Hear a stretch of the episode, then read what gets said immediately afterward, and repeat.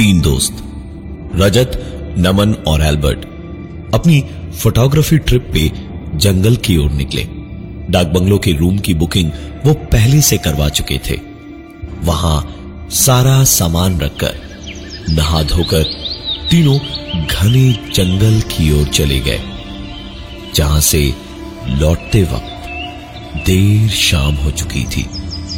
इसी बीच रजत ने कहा, चलो भाइयों तुम्हें कुछ ऐसा दिखाता हूँ जो तुम्हें ज़िंदगी भर याद रहेगा। इतना कह के रजत ने वहीं पड़ी एक लकड़ी उठाई और नीचे मिट्टी में एक बड़ा सा गोला बनाया, तकरीबन नौ फीट लंबा और चौड़ा। उस गोले के अंदर अब रजत ने एक पाँच कोने वाला सितारा बनाया और उसके बीचों बीच बैठकर उसने कहा, अब देखना मज़ा, शैतान को बुलाऊँगा मैं. रजत की ऐसी बातें सुनकर नमन और एल्बर्ट पहले तो अपनी हँसी नहीं रोक पा रहे थे, लेकिन फिर फिर रजत ने अपने हाथ ऊपर आसमान की ओर उठाए और अजीब सा कुछ बड़बड़ाने लगा।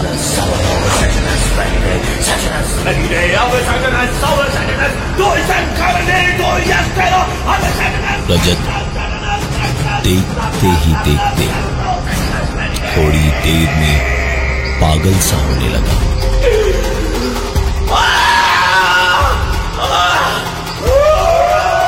आँखें उसकी उलटने लगी, जैसे बेहोशी सी छाने लगी थी रजत पे। और तभी अचानक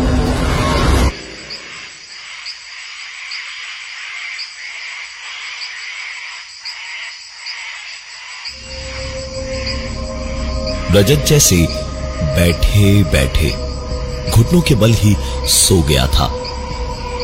सर और कंधे उसके झुक गए थे। उसकी आवाज़ भी बदल गई थी। और हल्की दबी हुई आवाज़ में, रजत, इस वक्त किसी गुस्सैल जानवर की तरह गुर्रा रहा था।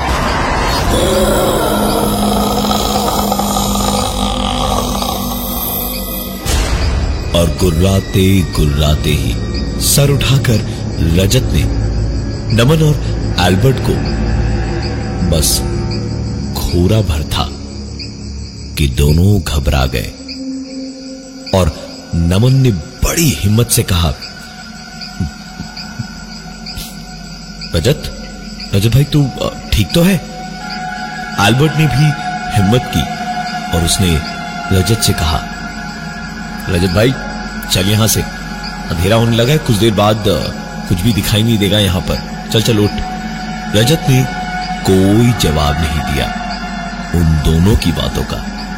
और बस गुर्राता हुआ उठ के खड़ा हुआ।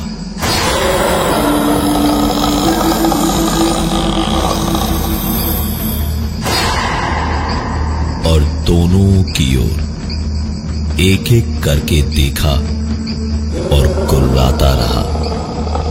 नमन और एल्बर्ट को ऐसा लग रहा था जैसे उनके बदन पे खाल के अंदर से किसी चीटियाँ छोड़ दी है।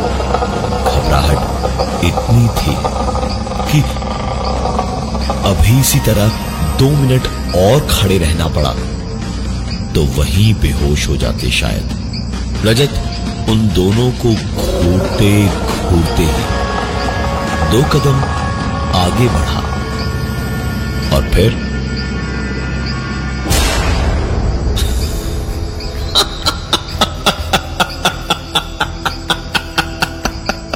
अबे तुम दोनों कितने फट्टू हो यार।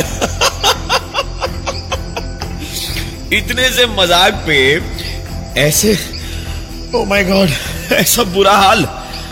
चेहरे देख लो। ऐसा लगेगा जैसे किसी ने खून सोख लिया बदन से। अरे मज़ाक कर रहा था यार।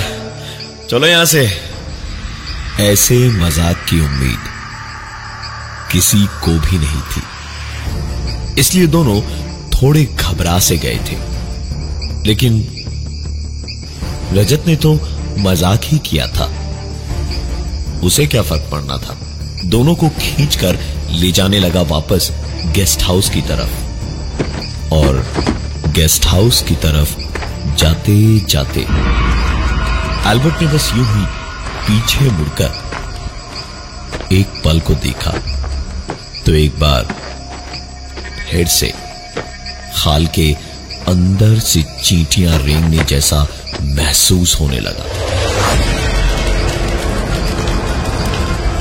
क्योंकि वो नौ फीट का गोला और उसके अंदर बने पाँच कोने वाले सितारे, जिन लकीरों से बने थे, उसमें आग जल रही थी।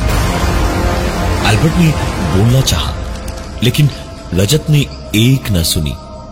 रूम में ले गया और पहुँचते ही खाना भी ऑर्डर किया। एल्बर्ट के दिमाग में वही घूम रहा था।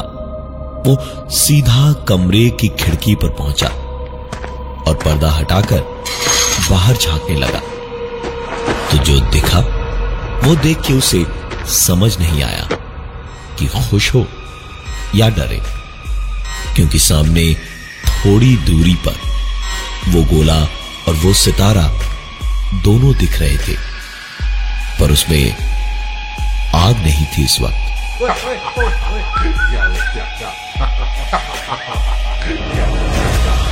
आवाज़ सुन के एल्बर्ट पलटा तो देखा नमन नमन एक कोने में डरा हुआ खड़ा था और पलंग पे रजत जंगल की तरह ही गुर्रा रहा था।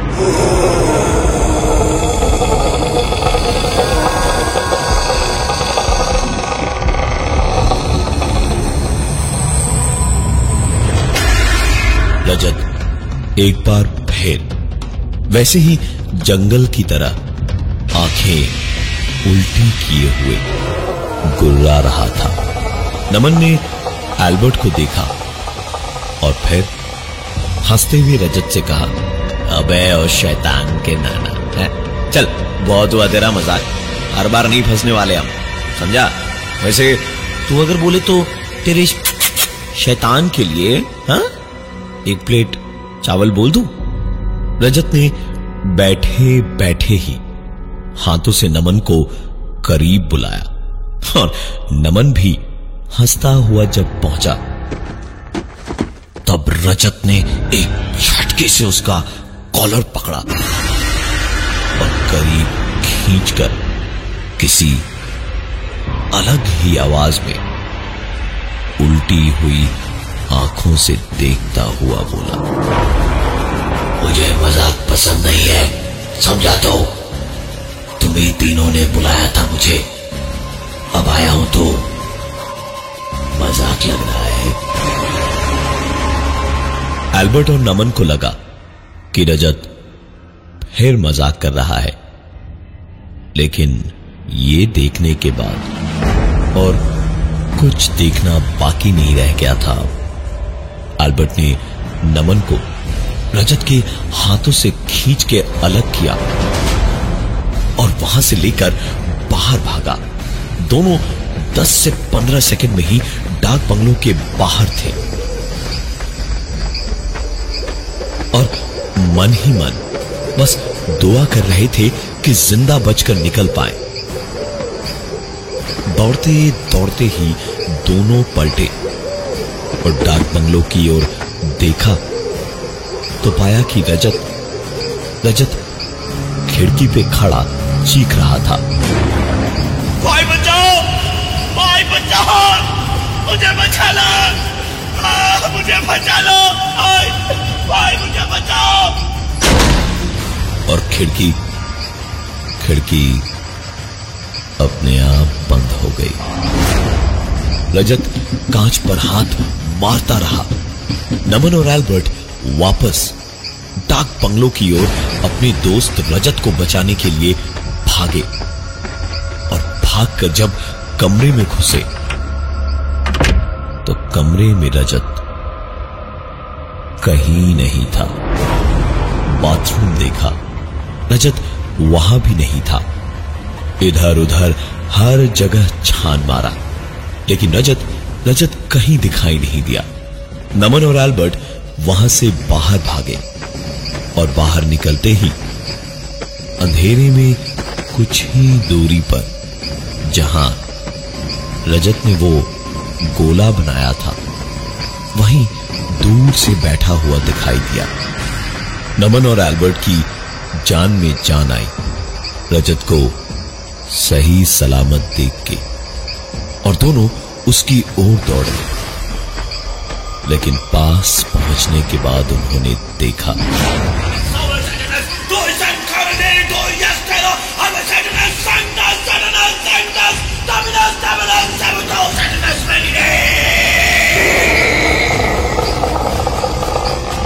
रजत रजत उठ। रजत चल भाग यहाँ से, रजत। रजत, भाग यहाँ से। नमन डरे डरे ये सब बोलता रहा। लेकिन रजत रजत हिला तक नहीं। उसकी आँखों की पुतलियाँ ऊपर चढ़ चुकी थी। हाथ ऊपर आसमान की ओर थे। और आवाज़ जो सुनाई दे रही थी, वो उसकी अपनी तो क्या किसी भी इंसान की नहीं लग रही थी।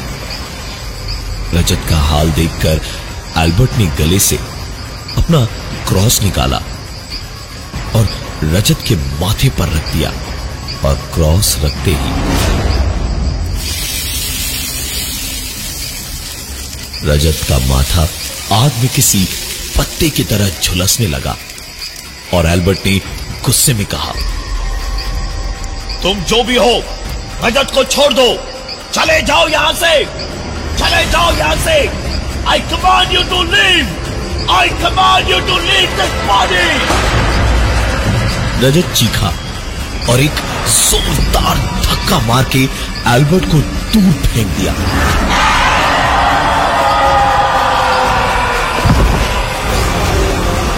नमन और एल्बर्ट फटी आँखों से रजत को देखे जा रहे थे। वो क्रॉस अभी भी रजत के माथे से चिपका हुआ था। रजत ने नमन और एल्बर्ट को देखा और हँसते हुए कहा,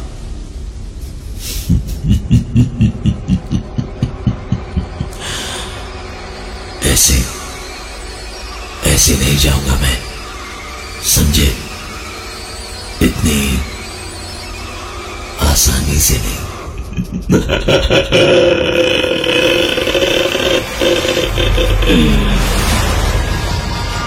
रजत ने अपनी पॉकेट से एक ब्लेड निकाला। एक बार नमन और एक बार एल्बर्ट को देखते हुए रजत ने ब्लेड कलाई से लेकर कंधे तक उस ब्लेड से अपना पूरा शरीर चीर डाला और कहा, ऐसे नहीं जाऊँगा मैं।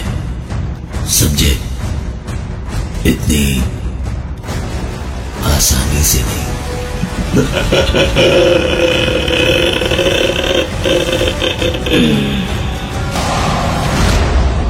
देखते ही देखते एल्बर्ट और नमन के सामने रजत बेहोश हो गया।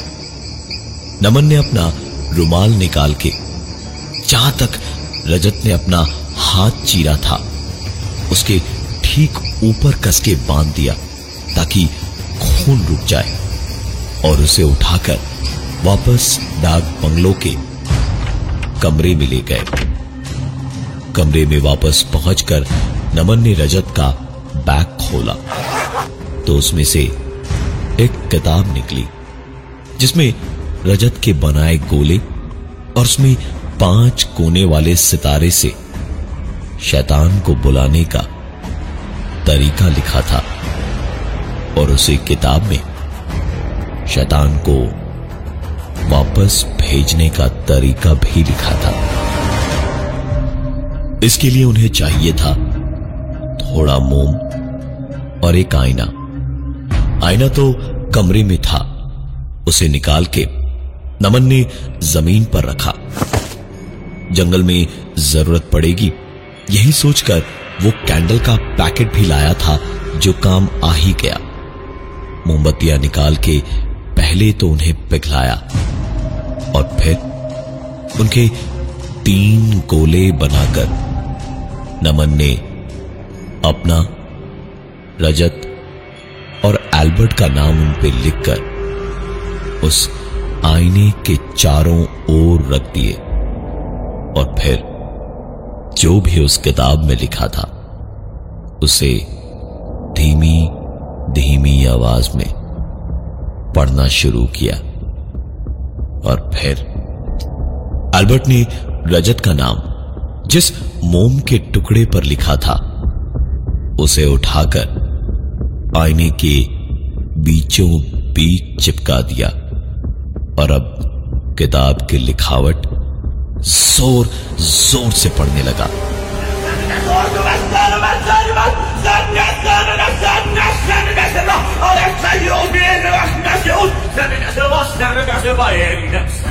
अल्बर्ट आँखें बंद किए हुए, अपने सर को ऊपर करके। रजत बच जाए, बस इसी उम्मीद पे बोलता चला जा रहा था। इसी बीच नमन ने देखा, रजत के नाम का मोम का गोला अपनी जगह से हिलना शुरू हुआ और तीर की तरह पूरे आईने में घूम कर रुक गया। जैसे किसी ने कुछ लिखा हो। एल्बर्ट ने ऐसा होने पर उसे रोक के इशारा करने को कहा था और उसने वैसा ही किया। किताब में लिखा था, ऐसा होने पर एक बूंद खून उस आईने पे गिराया जाए, जहाँ भी मोम लगी हो। एल्बर्ट ने डरते हुए अपनी उंगली में एक सुई चुभोई और एक बूंद खून उस आईने पर वहीं गिराया, जहाँ वो मोम घिसा हुआ था और वो एक बूंद खून स्याही की तरह पूरी मोम की लिखावट पे फैलता चला गया। आईने पर लिखा था, क्या चाहते हो मुझसे तुम लोग? अल्बर्ट ने पढ़ते ही कहा, छोड़ दो हमारे दोस्त को। हमारे दोस्त को छोड़ दो और चले जाओ यहाँ से। अल्बर्ट के इतना कहते ही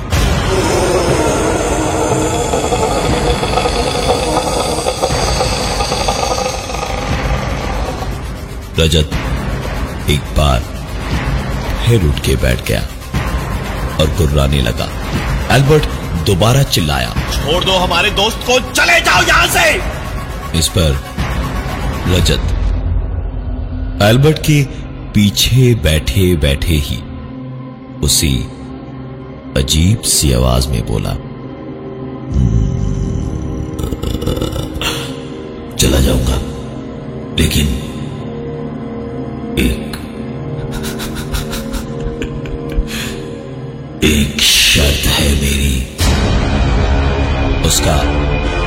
इतना कहना था कि नमन और एल्बर्ट दोनों बोल पड़े।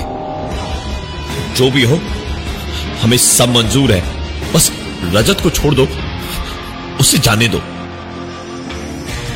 उनके इतना कहते ही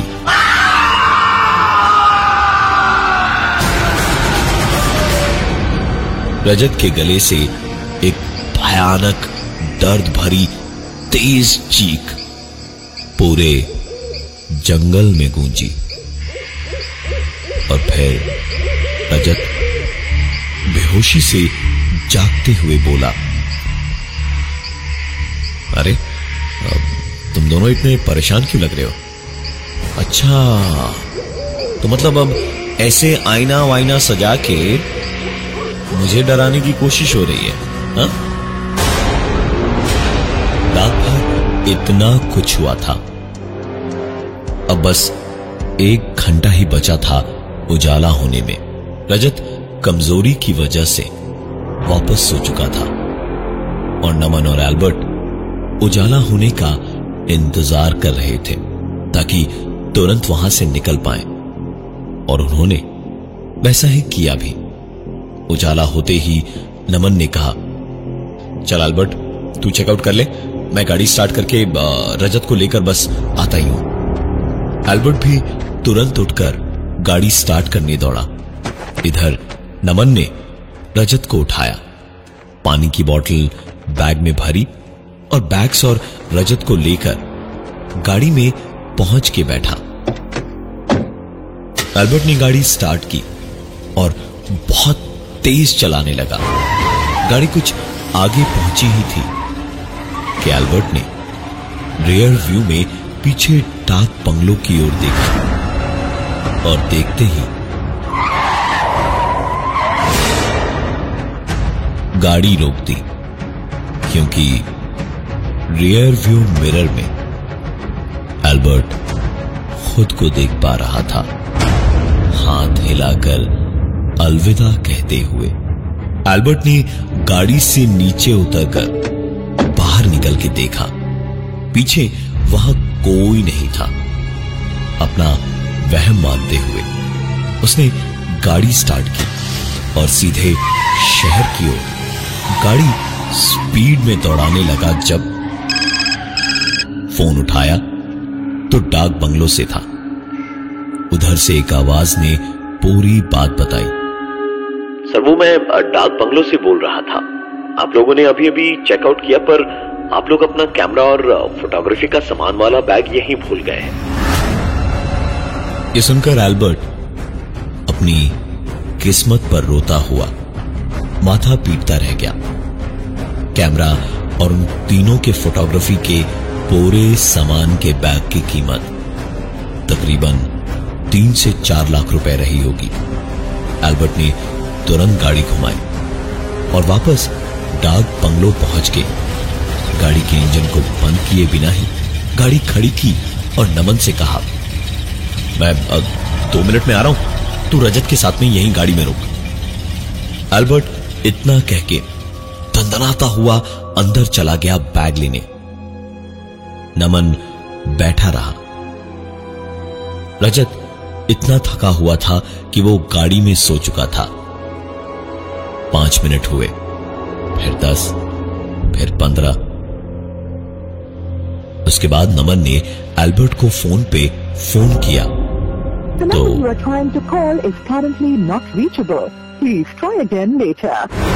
अल्बर्ट का फ़ोन नहीं लगा। दो तीन बार ट्राई करके नमन ने फ़ोन जेब में रखा और रजत को जगाया और उसे लेकर डाक बंगलों के रिसेप्शन पे पहुँचा। तो एल्बर्ट कहीं दिखाई नहीं दिया। रिसेप्शन पर भी कोई नहीं दिखा।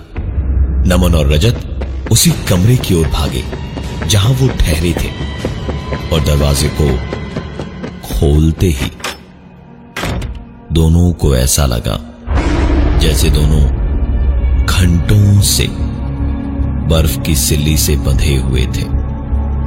अंदर एल्बर्ट ज़मीन पर बैठा हुआ था।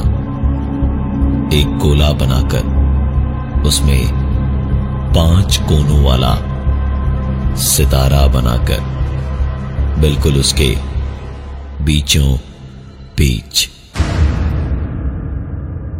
अल्बर्ट की आँखों की पुतलियाँ ऊपर चढ़ चुकी थी। हाथ ऊपर आसमान की ओर उठाए हुए थे और एक हाथ में ब्लेड था। नमन ने इस पूरे वक्त सब कुछ देखा था। तुरंत उछलकर आईने के पास पहुँचा और किताब से पढ़ते पढ़ते एल्बर्ट का नाम वाला मोम का गोला आईने के ऊपर रख के कहा छोड़ दो हमारे दोस्त को चले जाओ यहाँ से. इस बार ना तो मोम का गोला घूमा ना एक बूंद खून बहा और ना ही कुछ और हुआ। इस बार एल्बर्ट ने एक गहरी सांस ली और धीमे से एक बेहद भयानक मुस्कुराहट चेहरे पर लिए उसने कहा,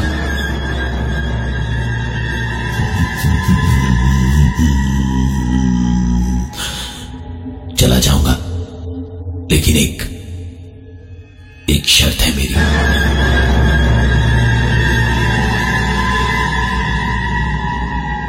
उस घटना के बाद तीनों दोस्त आज तक उस डाक बंगलो और जंगल के इर्द गिर्द ही भटकते रहते हैं। तीनों वहाँ से बाहर नहीं निकल पाए। क्या थी वो शर्त शैतान की? ना आपको मालूम है, ना ही हमें।